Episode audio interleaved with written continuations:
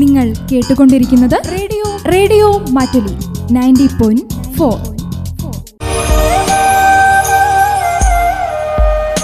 Janani.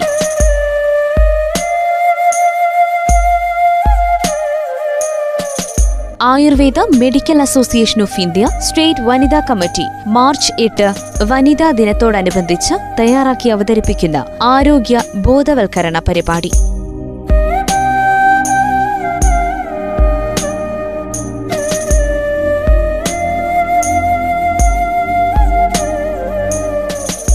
നമസ്കാരം. March എട്ട് വനിതാ ദിനത്തോടനുബന്ധിച്ച് Ayurveda medical association of India Wayanad ജില്ലാ വനിതാ കമ്മിറ്റി അംഗങ്ങൾ തയ്യാറാക്കി അവതരിപ്പിക്കുന്ന ആരോഗ്യ ബോധവൽക്കരണ പരിപാടിയിലേക്ക് എല്ലാ പ്രിയ ശ്രോതാക്കൾക്കും സ്വാഗതം. മാതൃ ശിശു ആരോഗ്യത്തിനായി ആയുർവേദത്തിൽ പ്രത്യേകമായി പ്രതിപാദിക്കുന്ന പ്രസവരക്ഷയുമായി ബന്ധപ്പെട്ട കാര്യങ്ങളാണ് ഈ പ്രക്ഷേപണ പരമ്പരയിൽ ഉൾപ്പെടുത്തിയിരിക്കുന്നത്.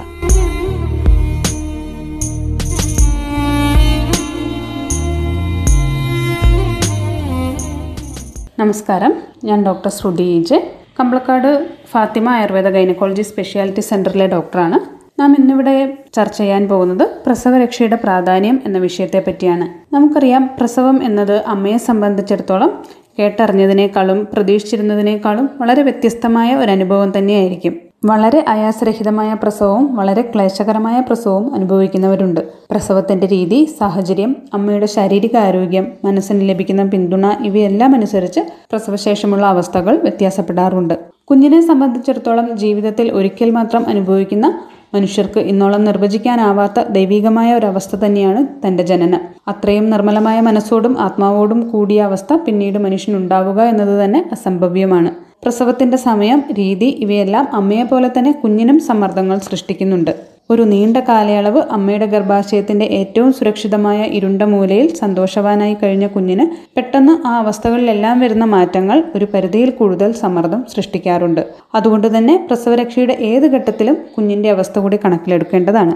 എല്ലാവരും ഉന്നയിക്കുന്ന ഒരു പ്രധാന ചോദ്യമാണ് പ്രസവരക്ഷ എപ്പോൾ തുടങ്ങണം എന്നുള്ളത്. പ്രസവത്തിന്റെ അടുത്ത നിമിഷം മുതൽ തന്നെ പ്രസവരക്ഷ തുടങ്ങണം. അതിന്റെ ഏറ്റവും ആദ്യ പടിയാണ് അമ്മയെയും കുഞ്ഞിനെയും ഒരുമിച്ച് കിടത്തുക എന്നുള്ളത്. ആദ്യ ഒരു മണിക്കൂറിനുള്ളിൽ തന്നെ കുഞ്ഞിനെ മുലയൂട്ടുക. ഇളം ചൂടോടെ കഞ്ഞിയോ കഞ്ഞിവെള്ളമോ കഴിച്ച് ശരീരത്തിന്റെ ജലാംശം നിലനിർത്തി ക്ഷീണം അകറ്റുക. ഇളം ചൂടുവെള്ളത്തിൽ കുളിക്കുക. തിരക്കു പിടിക്കാതെ വളരെ ശാന്തമായ മാനസികാവസ്ഥ നിലനിർത്താൻ ശ്രമിക്കുക. ഇവയെല്ലാം പ്രസവശേഷം ഉടനെ ശ്രദ്ധിക്കേണ്ട കാര്യങ്ങളാണ്. ഇന്നത്തെ കാലഘട്ടത്തിൽ പ്രസവരക്ഷ ആവശ്യമാണോ എന്നുള്ളത് എല്ലാവരുടെയും മനസ്സിൽ ഉദിക്കുന്ന ഒരു സംശയമാണ്. നമുക്കറിയാം ഒരുപാട് ശാരീരിക മാനസിക മാറ്റങ്ങൾക്ക് വിധേയമാകുന്ന ഘട്ടമാണ് ഗർഭകാലവും പ്രസവവും.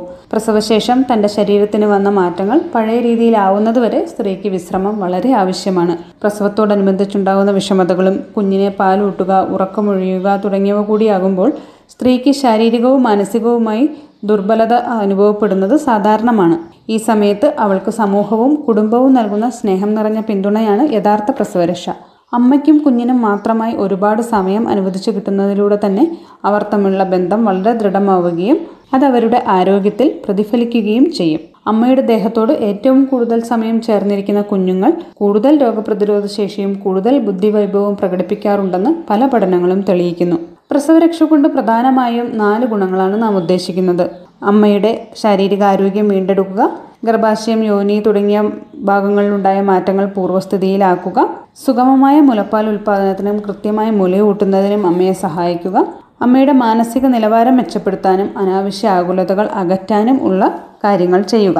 മരുന്നിനേക്കാൾ ഉപരി ഭക്ഷണം വെള്ളം വിശ്രമം എന്നിവ ശരിയായി പാലിക്കുക ശാരീരിക ആരോഗ്യം വീണ്ടെടുക്കാൻ പ്രധാനമാണ്. ചെറിയ എക്സസൈസുകൾ മരുന്നുകൾ ഇവ വഴി ഗർഭാശയ യോനി ആരോഗ്യം വീണ്ടെടുക്കാം. മുലപ്പാൽ ഉൽപ്പാദനം വർദ്ധിപ്പിക്കുന്ന ഭക്ഷണവും മരുന്നുകളും പ്രസവരക്ഷയിൽ ഉൾപ്പെടുത്തുക. മുലയൂട്ടാനുള്ള സമാധാനപരമായ സാഹചര്യം അനുവദിക്കുക. ഇവയെല്ലാം പ്രസവരക്ഷയുടെ പ്രധാനപ്പെട്ട ഭാഗങ്ങൾ തന്നെയാണ്. സ്ത്രീക്ക് മാനസികമായി ധൈര്യം കൊടുക്കുക നല്ലൊരു അമ്മയാവാനുള്ള തയ്യാറെടുപ്പിനെ സ്വാഗതം ചെയ്ത് എല്ലാവിധ സാഹചര്യങ്ങളും ഒരുക്കി കൊടുക്കുക എന്നതും ഈ അവസരത്തിൽ പ്രധാനമാണ്.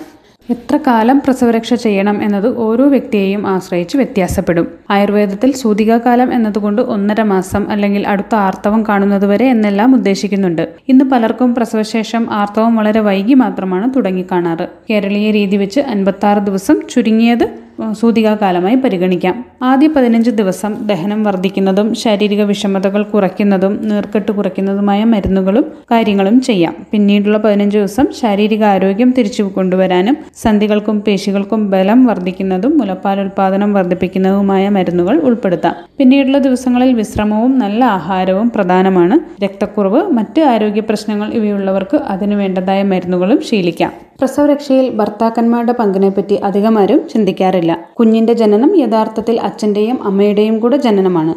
അച്ഛന്മാർക്ക് അമ്മയുടെയും കുഞ്ഞിന്റെയും മാനസിക നിലവാരം ഉയർത്താൻ ഒരുപാട് കാര്യങ്ങൾ ചെയ്യാനുണ്ട്. എല്ലാം ഭാര്യയുടെയും ഭാര്യ വീട്ടുകാരുടെയും ഉത്തരവാദിത്തമായി കണ്ട് മാറി നിൽക്കുന്നവരാണ് മിക്കവരും.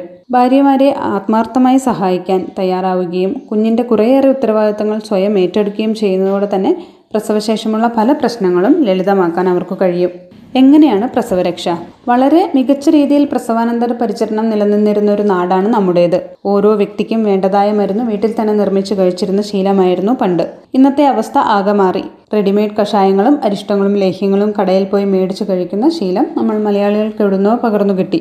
കുളിക്കാനുള്ള സോപ്പിനും കഴിക്കാനുള്ള ബിസ്ക്കറ്റിനും വരെ എക്സ്പയറി ഡേറ്റും നിർമ്മിച്ചിരിക്കുന്ന സാധനങ്ങളും വളരെ സൂക്ഷ്മമായി പരിശോധിക്കുന്ന അമ്മയ്ക്കും കുഞ്ഞിനും വളരെ പ്രാധാന്യത്തോടെ കൊടുക്കേണ്ടുന്ന പ്രസവരക്ഷാ മരുന്നുകൾ ആരൊക്കെയോ പറഞ്ഞത് കേട്ട് കടയിൽ ചെന്ന് മേടിച്ച് നിസ്സങ്കോചം കൊടുക്കുന്നത് വിരോധാഭാസം തന്നെയാണ്. പ്രസവത്തിന്റെ രീതി ഗർഭകാലത്തുണ്ടായിരുന്ന ബുദ്ധിമുട്ടുകൾ നേരത്തെ ഉണ്ടായിരുന്ന ഹോർമോൺ വ്യതിയാനങ്ങൾ അമ്മയുടെ ദഹനം രക്തസ്രാവം ശരീരപ്രകൃതി മുലപ്പാലിന്റെ അളവ് കുഞ്ഞിന്റെ ദഹനം ഉറക്കം ഇവയെല്ലാം കണക്കിലെടുത്ത് വേണം പ്രസവരക്ഷാ മരുന്നുകൾ തീരുമാനിക്കാൻ. ഇവയൊന്നും കണക്കിലെടുക്കാതെ കൊടുക്കുന്ന മരുന്നുകൾ അമ്മയ്ക്കും കുഞ്ഞിനും പലവിധ ബുദ്ധിമുട്ടുകൾ സൃഷ്ടിക്കുകയും എല്ലാ മരുന്നുകളും നിർത്തുകയും ചെയ്യുന്ന പതിവ് ഇന്ന് വളരെ കൂടുതലാണ്. അതുപോലെ തന്നെ എണ്ണ തേക്കലും വേദകുളിയും ആയമാർ പറയുന്നത് പോലെ അനുസരിക്കുകയല്ല കൃത്യമായി ഒരു ആയുർവേദ ഡോക്ടറുടെ നിർദ്ദേശപ്രകാരം തന്നെയാകണം ചെയ്യേണ്ടത്. വയറ് കെട്ടലും മറ്റും വളരെ അശാസ്ത്രീയമായി ചെയ്യുന്നത് മൂലം ഗർഭാശയ താഴ്ച വരുന്നവരും കുറവല്ല. ശാസ്ത്രീയമായി ചെയ്യുന്ന പ്രസവരക്ഷയ്ക്ക് അമ്മയുടെയും കുഞ്ഞിന്റെയും ശാരീരിക മാനസിക വൈകാരിക ആരോഗ്യ പരിപാലനത്തിൽ വളരെ മികച്ച ഒരു പങ്ക് വഹിക്കാനുണ്ട്. അത് വളരെ കൃത്യമായി വിദഗ്ധ ഉപദേശപ്രകാരം മാത്രം ചെയ്യുക. കൂടാതെ ഓരോ അമ്മയും കുഞ്ഞിന്റെ ഉത്തരവാദിത്വങ്ങൾ സ്വയം ഏറ്റെടുക്കുകയും സ്വയം വളരാൻ ശ്രമിക്കുകയും ചെയ്യുക. ഈ ലോകത്ത് അത്ഭുതങ്ങൾ സൃഷ്ടിച്ച എല്ലാവർക്കും പുറകിൽ ഒരു മികച്ച അമ്മയുണ്ടായിരുന്നു എന്നത് ഒരു ചരിത്ര സത്യമാണ്.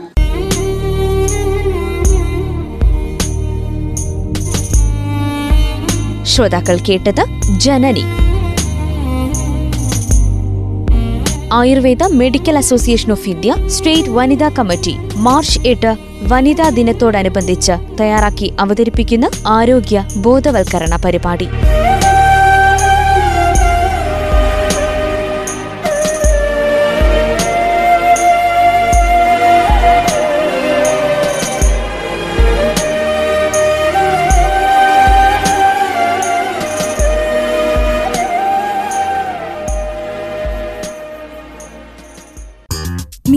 കേട്ടുകൊണ്ടിരിക്കുന്നത് radio. Radio Mattoli.